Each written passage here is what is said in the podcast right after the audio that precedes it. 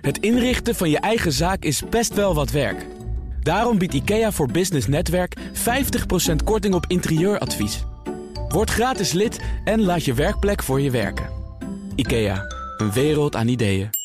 Vraag van TikTok af, zolang het in Chinese handen is. En hij breidt zijn terrein nu verder uit. Dat en meer bespreek ik in het ondernemerspanel, bestaande uit Floris Veneman, managing partner van Bureau 50. Een bureau voor het ontwikkelen en vermarkten van producten en diensten gericht op 50+.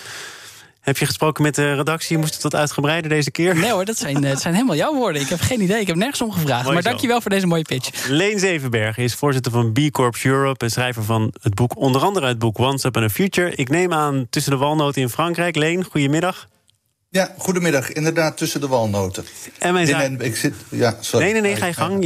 Ik wil graag een uitgebreide beschrijving. Ja, de walnoten die snakken naar water... omdat het hier inmiddels 41 graden is, maar...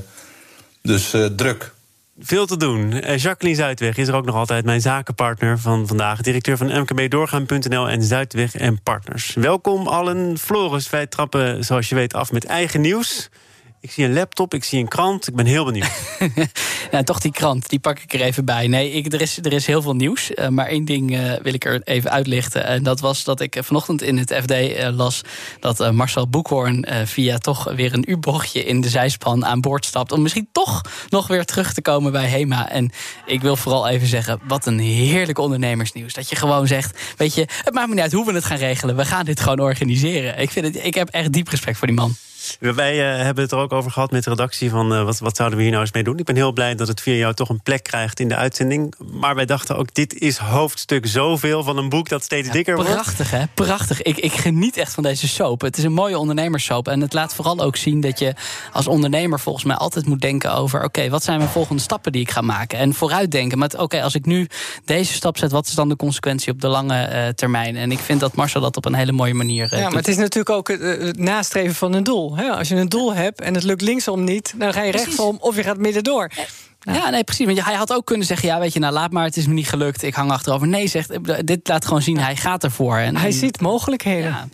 Ik zie ze ook nog steeds. Ik ben echt jaloers op hem. Ik zou graag helemaal overnemen, maar daarvoor heb ik de financiële middelen niet. En die ga ik ook niet bij elkaar krijgen. Natuurlijk smullen wij ervan. En is het inderdaad iedere dag weer een nieuwe aflevering... met andere kopers, constructies, schuldeisers, pakketten die worden aangeboden. Levert het nou uiteindelijk HEMA ook nog wat op? Nou ja, goed, kijk, ik denk dat het uiteindelijk voor HEMA heel goed is... als er een keertje de echte private equity een beetje eraf gaat. Dus dat we wel een keertje... dat we het ook echt weer een Nederlands bedrijf maken... die de historie ook koesteren. En dat het niet alleen maar een soort vehikel wordt om geld te maken. En ik denk dat zeker met de constellatie zoals ik het las... de familie van Eert die er ook bij betrokken is... ik denk dat je daarmee wel in ieder geval een stukje... de kans in ieder geval groter maakt dat het geborgd wordt... en dat ook HEMA voor de lange termijn als merk... voor de Nederlandse markt bewaard blijft. Tot in detail intreden, maar die familie van Eert... dat is toch de familie Jumbo eigenlijk? Dat is de familie Jumbo, dat klopt. Ja. Ik dacht dat Jumbo en HEMA, dat was een flirt... en misschien zou het tot een overname komen... en dat bleek toen toch pertinent niet zo te zijn. Dus ja, maar dit is het investeringsvehikel waar de familie in zit. En ik geloof dat dat het achterliggende verhaal is. Maar weet je, ik vind dat ook niet zo interessant. Investeringsvehicle, en dan heb jij het net over private equity... dat we daarmee moeten afrekenen. Nee, maar waar het over gaat is... kijk, op het moment dat je grote internationale private equity fondsen hebt... die missen denk ik het stukje lokale gevoel. En ik denk, we hebben het hier wel over... ondernemersfamilies, over ondernemers die de Nederlandse markt ook al op waarde kunnen schatten. En ook het merk HEMA op waarde kunnen schatten. En dan toch heel even de link maken naar de doelgroep waar ik natuurlijk graag voor over praat. Weet je, HEMA is gewoon zo'n mooi krachtig merk met een volle historie. En het zou mooi zijn dat we die kunnen behouden. Ik voel me ook wel aangesproken hoor, als 50-plusser. Kom graag naar de HEMA. Leen, ik weet niet of jij je aangesproken voelt. Ja, nee, ik voel me, wat leeftijd betreft, misschien wel aangesproken. Maar HEMA is natuurlijk een geweldig mishandeld bedrijf. Ik ben altijd van mening dat private equity in het grootste deel van de gevallen misdadig is. Crimineel geld. Bedrijven worden leeggetrokken, worden met schulden overladen. En dat is hier ook keer op keer weer gebeurd. Dus terecht uit jij een beetje de twijfel, Thomas, van is het nu wel goed? Marcel is een hartstikke leuke ondernemer...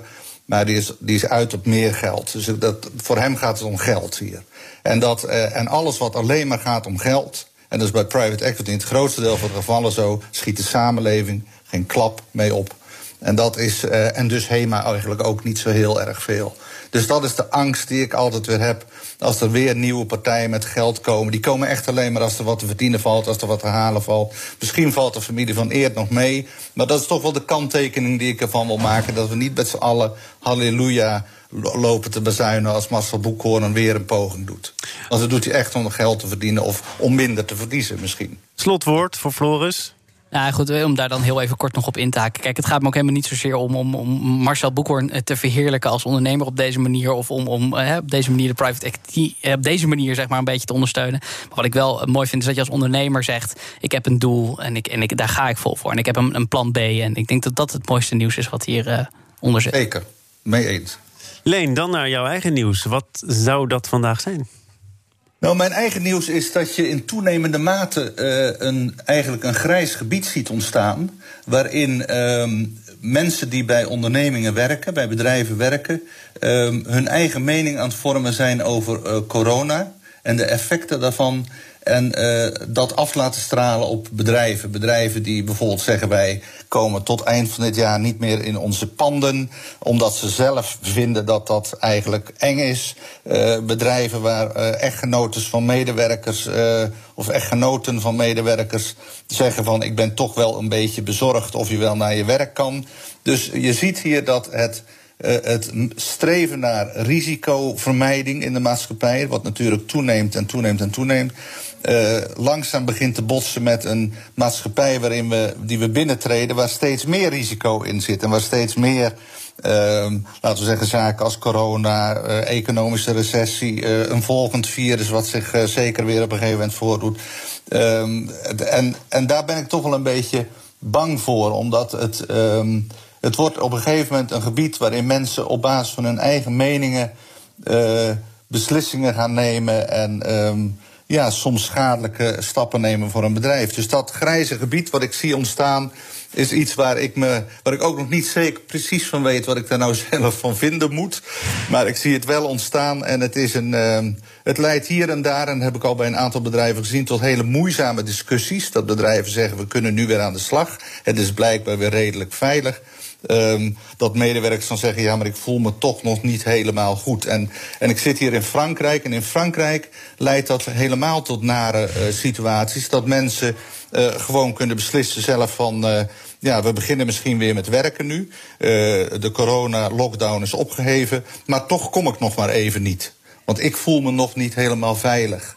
En dat is, ik beschrijf het misschien een beetje vaag, maar er ontstaat dus een heel gebied van waar mensen op basis van eigen meningen, al dan niet gestraafd door waar of onwaar nieuws, kunnen handelen. Nou, Floris, in hoeverre zou er ruimte moeten zijn voor die eigen meningen? Nou, ik vind dat een hele lastige, want ik herken wel wat Leen zegt in deze. En wat ik vooral heel erg wel spannend vind, is dat het verschil in meningen zo groot is. Dat mensen waarvan je dacht toch altijd het goed mee te kunnen vinden, of collega's waar een enorme klik tussen was, die nu ineens met een mening over hoe we hiermee om zouden moeten gaan, ineens lijnrecht tegenover elkaar komen te staan. De ene collega die zegt: joh, weet je, ik kom helemaal niet naar kantoor en ik blijf thuis. Terwijl de andere collega zegt: joh, maar jongens, kom op, weet je, het is allemaal onder controle. Laten we weer gewoon lekker met z'n allen samen op kantoor, want dat is zo goed voor de synergie. En dat levert soms gewoon echt bijna ruzies op. En maar je kunt dat toch ook in goed overleg doen. Want uiteindelijk, bij ons is het zo dat we zeggen van: nou, we zouden het fijn vinden als je in ieder geval 2 dagen bij ons op kantoor bent.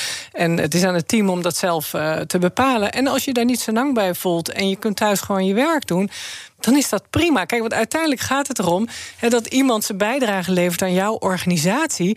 En als hij beter thuis kan presteren, dat hij dat veiliger voelt en op kantoor niet. Nou, dan hoeft hij bij mij echt niet naar kantoor te komen. Daar zijn we het over eens. Die situaties, daar gaat het ook niet om. Het gaat erom dat dit juist wel schadelijk is voor een bedrijf. En dat is wat net ook werd aangegeven. Het gaat erom dat een bedrijf, dat het in het belang van een bedrijf wel eens nuttig kan zijn om met elkaar op een bepaalde plek te werken. En dat juist in die situaties mensen kunnen zeggen: ja, maar toch om een jaar. Precies, en dat is denk ik wel mijn grootste zorg. Meneer, stop dat. Ja, ja, nee, meneer, stop dat. Ja. Ja, nee, wat ik merk dus inderdaad, dat je soms af en toe... Dat sommige collega's zeggen, nou ja, als je roept van... joh, maar het zou wel prettig zijn als je volgende week voor dat ene overleg... toch even op kantoor bent, hè, om elkaar even toch live te treffen. Dat maar werkt soms... ik blijf er dan toch bij met mijn reactie... dat je in goed overleg... Kijk, als het voor het bedrijf niet werkt... ja, dan ga je in gesprek om afscheid te nemen van elkaar. Oh, ik voel een... Dat zijn nog wel hele grote stappen van overleg. Maar uiteindelijk... Kijk, als iemand, je kan iemand niet dwingen om iets te doen... Je kiest tussen haakjes, toch wel enigszins vrijwillig, mag ik hopen, voor het werk wat je doet. En daar ben ik helemaal met je eens. Maar wat ik een hele ingewikkelde vind... is als op een gegeven moment als medewerkers gaan zeggen... ja, maar ik mag van de premier nog niet naar mijn werk. Hè. Gelukkig niet bij het eigen bedrijf... maar dat hoorde ik nog niet zo kort geleden nog. Ik mag van de minister-president nog niet naar kantoor komen. En dat als je als werkgever ook maar roept... het zou wel lekker zijn als we gewoon elkaar weer eens af en toe... voor dat ene project, omdat het wel goed is om elkaar even weer aan te kijken... en even live bij elkaar te zitten. Dat je bijna als misdadiger wordt gezien. Van, jij wilt dat ik ziek word, hè, werkgever? Nou, dan denk ik, dan zijn we op een gegeven moment... Maar dan ga je dus meer in gesprek. Ja. Ik ben wel benieuwd naar welke persconferentie... deze medewerker van Niet Jouw Bedrijf heeft gekeken. Want de premier zal toch tegen vrij weinig mensen hebben gezegd... jij mag niet naar kantoor. Nee, maar goed, maar het gaat over interpretatie. Het gaat over gevoel en het gaat over blijkbaar iets... wat iemand dus blijkbaar geprogrammeerd in zijn hoofd heeft. En nogmaals, ik ben met je eens... en je moet met elkaar in gesprek, alles allemaal waar. Maar als op een gegeven moment iemand dermate... waarvan wie je het ook niet verwacht... Hè? Ik bedoel, ik sprak deze ondernemer. Maar we leven wel in een vrij land met vrije keuzes. Ja, dan moet je gaan, denk ik dan ook. Meer dat, goed, nou. Ja. Ik probeerde net een halfslachtig bruggetje naar de persconferentie. Ja, dat snap ik. Ja, Floris. Nou ja, goed, je mag er toch ook overheen lopen op dit moment. Ik weet van jou, want we hebben elkaar de afgelopen maanden een paar keer meer gesproken... en ik volg ook wel eens wat van jouw digitale, sociale uitingen... dat jij vindt dat Nederland wel wat ontspannender mag zijn, dat het allemaal wat overtrokken is. Je ziet nu toch, omdat de cijfers oplopen van de besmettingen... en langzamerhand ook van het aantal coronagevallen in het ziekenhuis, op de IC's... dat er toch weer een roep is en een hang is naar wat strakker. Kan je dat toch begrijpen? Nou ja, ik vind dat lastig. Dat blijf ik vinden. Kijk, ik vind dat we met elkaar moeten blijven nadenken. Hè? En ik vind dat moeten we altijd en dat moeten we nu ook. En dat je op een gegeven moment met elkaar dat appel nog een keer maakt... die begrijp ik ook. Maar ik vind het... Ik heb diep respect voor de horeca op dit moment. Ik ben heel benieuwd hoe ze hier door gaan komen. En ik vraag me echt af... Je bent nu heel genuanceerd. Dat is eigenlijk tamelijk ongebruikelijk. Vind je dat die horeca op dit moment weer dan te hard zou moeten worden aangepakt? Ja, ik vind dat dit is onevenredig hard. Dit slaat helemaal nergens op. Want dit is geen oplossing voor het probleem. Nee, maar dit is geen oplossing voor het probleem. En ik denk echt, en ik wilde even het bruggetje naar onze zakenpartner aan tafel maken. En ik denk, want ik volg Jacqueline ook vrij uitgebreid op die net genoemde sociale media. En denk van, nee, er gaan gewoon een heleboel ondernemers die... er zijn ook een heleboel, het filtert ook, hè, dat is de andere kant. Dus het filtert ook dit moment. Want als je als ondernemer naar 2 maanden al kapot gaat, dan zit er denk ik fundamenteel, dat heeft niks met corona te maken, dan heb je volgens mij fundamenteel zijn er problemen. Of wat fundamenteler. Maar ik denk wel dat je nu op een gegeven moment komt op een punt. Ja, we moeten ook gewoon weer even terug naar gewoon zoals het was. En dat we dingen moeten veranderen en moeten eigenlijk allemaal waar. En dat we onze handen moeten blijven wassen. En dat we misschien elkaar even wat minder knuffelen. Dat is allemaal prima. Maar zullen we even iets meer vertrouwen op het gewoon weldenken van mensen? Even naar de walnoten, naar Leen in Frankrijk. En ik noem met nadruk ook Frankrijk. Omdat daar versneld maatregelen zijn ingevoerd over mondkapjes. De handhaving is daar serieuzer, strenger. En dan wordt hier een pleidooi gehouden voor blijven nadenken. Toch ook ruimte bieden voor ondernemers. Hoe sta jij daarin? Nou, ik vind het wel prettig hoe ze het hier in Frankrijk doen. En kijk, de discussie over mondkapjes... die gaat natuurlijk eigenlijk niet om... is het nou goed voor de gezondheid of niet... maar het is een permanent signaal... dat er iets niet in orde is. En dat is een goed, permanent signaal. Het stoort mij helemaal niet. Als ik een café of een kroeg inga of een restaurant... doe ik het mondkapje even op en als ik aan tafel zit doe ik het weer af.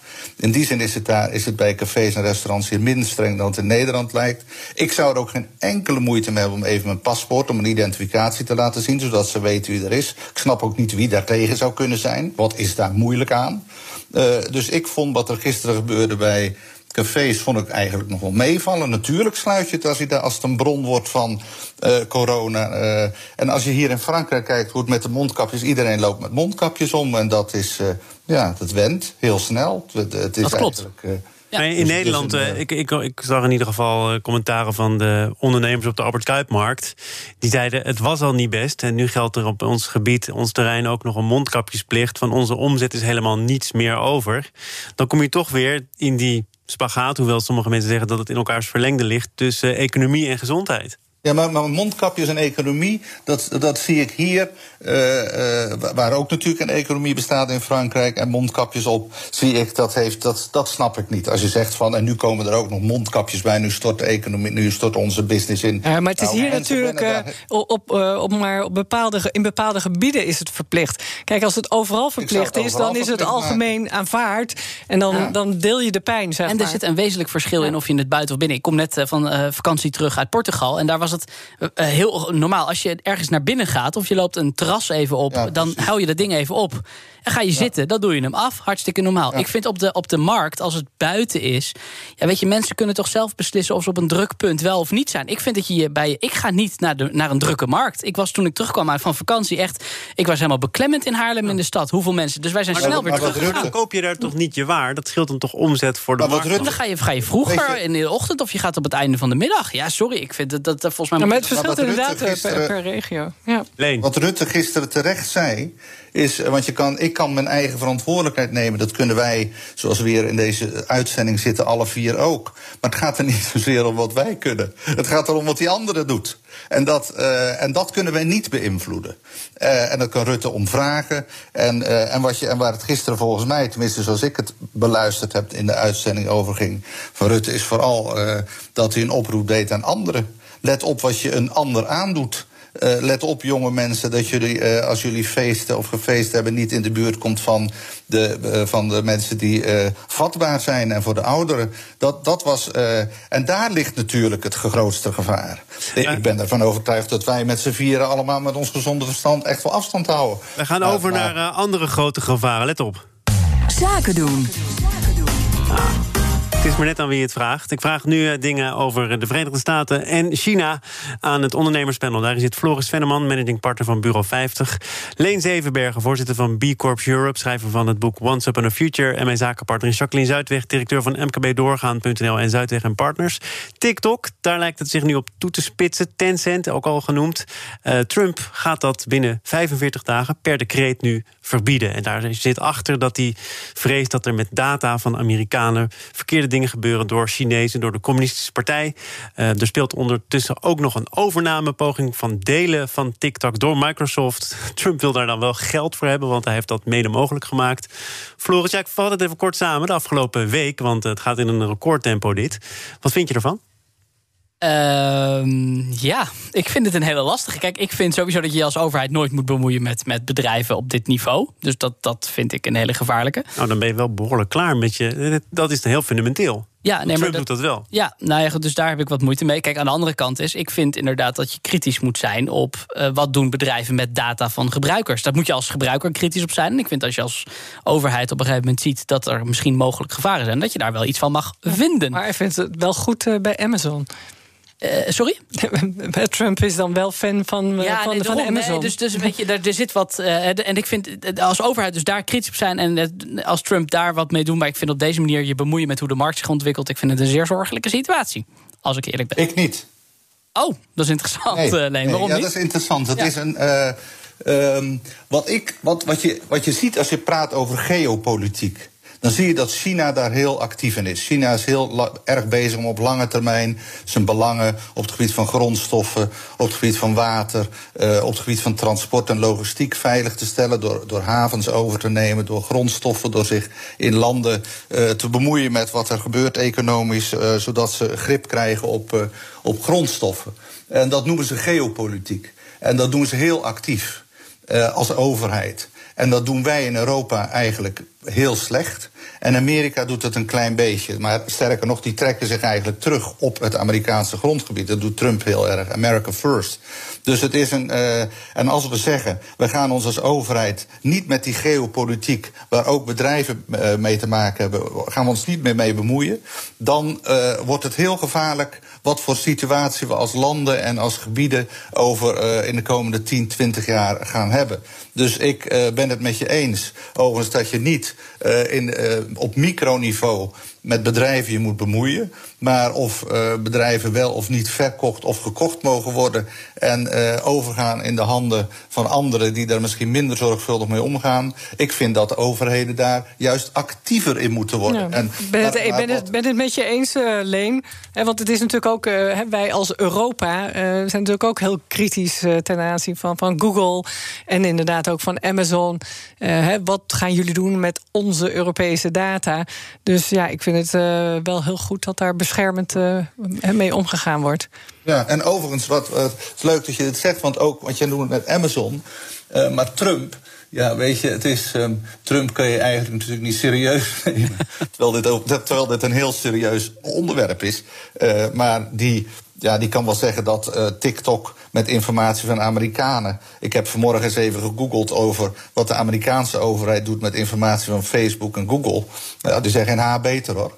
Nee, maar goed, dat is ook wat ik zeg. Kijk, ik vind als je even kijkt naar wat er bijvoorbeeld nu rondom Facebook en Amazon, die gesprekken die daar op overheidsniveau, tuurlijk, hartstikke goed. En ik denk dat je heel kritisch moet zijn op wat gebeurt er überhaupt met onze data. En worden bedrijven op een gegeven moment niet te groot en te machtig. En door elke keer maar weer nieuwe bedrijven toe te voegen waar veel gebruikers in zitten.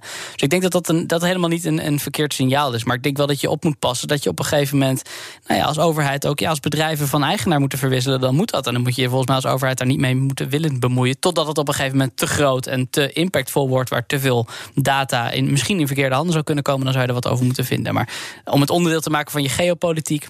Nou, Leen, dat wil ik dan van jou nog wel even weten. Want jij zegt, ik vind het goed dat Trump dit doet. In het grotere geheel der dingen is het goed om van je af te bijten, om als Amerika iets te laten zien, als Europa iets te laten zien. Maar niet op het gebied van micromanagement via bedrijven. Maar op welke manier dan wel? Nou ja, micromanagement bedoel ik dat je eigenlijk bemoeit met wat er in een bedrijf zich afspeelt. Maar als een bedrijf wat strategisch is voor een bepaald land of voor de toekomst van een bepaald land overdreigt te gaan in handen van een ander land, waardoor je geen enkele invloed er meer op hebt, nou, dan zou ik wel eerst eens even achter mijn oren krabben voordat je daar als overheid niet mee bemoeit. En dan bemoei je dus wel met de strategie van een bedrijf. Maar op een wat hoger niveau, snap je? Bijna op aandeelhoudersniveau. Er is een Nederlands voorbeeld bij te verzinnen, namelijk ASML. Niet eens zo gek lang geleden. De overheid moest toen een beslissing nemen om ASML wel of geen vergunning te verlenen voor het verschepen van digitale chipmachines naar China. Belangrijke markt voor ASML, maar ze hadden ook toch wel enige belang in Amerika. Er is druk uitgeoefend vanuit het Witte Huis. ASML zou een speelbal worden in een geopolitiek spel. Wat moet je dan doen als ondernemer? Hoe is het voor een ondernemer, voor een onderneming in dit geval, een groot bedrijf, als de politiek zo'n belangrijke rol speelt? Ja, nou, dat kan soms op korte termijn slecht zijn voor de aandeelhouders, maar op lange termijn voor een land en dus ook voor misschien de aandeelhouders wel weer goed. Nou, aandeelhouders denken over zijn algemeenheid, in zijn algemeenheid niet zoveel op lange termijn, helaas. Dat is ook het volgende onderwerp misschien. Ja, als er nog een volgend onderwerp komt, Leen. Jullie houden me zo aan de praat met andere interessante bespiegelingen. Nou, ik zou dan zeggen dat een bedrijf als ASML... het is een bedrijf wat heel belangrijk is voor Europa. En in een beslissing of iets verkocht wordt of niet, moeten die geopolitieke belangen wel worden meegenomen. En die worden te weinig meegenomen in zijn algemeenheid. Dat is pas een opkomend fenomeen. In China wordt dat heel erg meegenomen. Dus die denken heel erg in geopolitiek.